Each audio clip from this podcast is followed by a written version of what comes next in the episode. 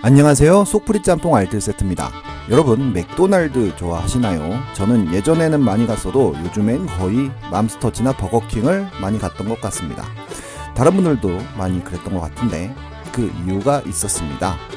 물론 모든 것이 그 이유라고 하기엔 어폐가 있긴 하지만 2016년에 선임되어 2020년까지 한국 맥도날드를 이끌었던 대표가 있었는데요.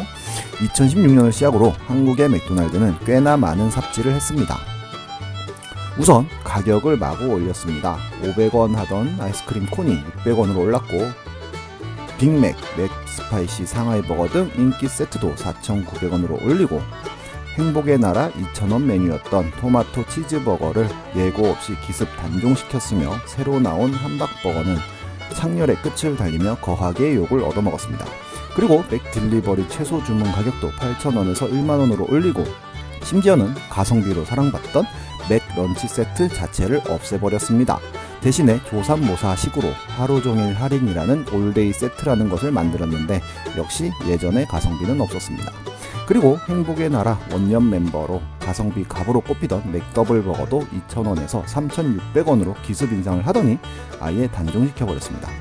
그리고 꽤나 맛있던 맥윙도 단종시켜버리죠.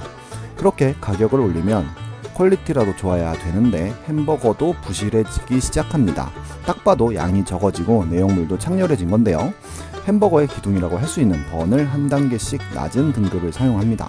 게다가 먹어보면 뭔가 재료를 아낀다는 느낌이 팍팍 드는 맛을 선사했습니다. 그리고 비싼 시그니처 버거를 만듭니다. 그나마 평창 올림픽 때 한우 시그니처 버거는 잘 팔리긴 했지만 한번 호기심에 사 먹으면 안 사 먹는 그런 햄버거였는데요. 되게 애매한 게 패스트푸드점에서 만드는 수제 버거가 진짜 수제 버거 같은 맛을 낼 수가 없었고 그렇다고 해서 가격이 싼 것도 아니기에 외면을 받았습니다.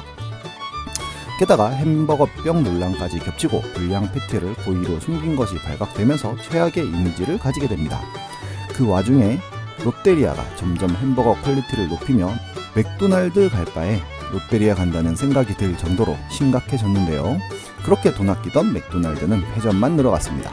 그런데 2020년 전 대표는 돌연 사퇴하고 새로운 대표가 취임했습니다. 호주에서 알바부터 시작해 CEO까지 올라온 마티네즈 대표이사입니다. 새로운 대표가 취임하자마자 새로운 모습들이 보이고 있는데요. 맛에 집중한다는 전략으로 예전의 bun을 되찾았습니다. 그리고 빅맥이 다시 올데이 세트에 들어갔으며 햄버거와 커피 8,000개를 방역에 힘쓰고 계신 청소 근로자분들에게 기부하고 나주배로 만든 배 칠러도 만들어냈습니다. 탱크보이랑 맛이 거의 똑같습니다. 앞으로 더 지켜봐야 될 것 같습니다. 맘스터치도 더 이상 예전의 해자스러움을 볼 수 없는 요즘 버거킹 말고는 갈 곳이 없었는데 맥도날드가 다시 예전의 모습을 되찾으면 좋겠습니다. 지금까지 속풀이 짬뽕 알뜰 세트였습니다.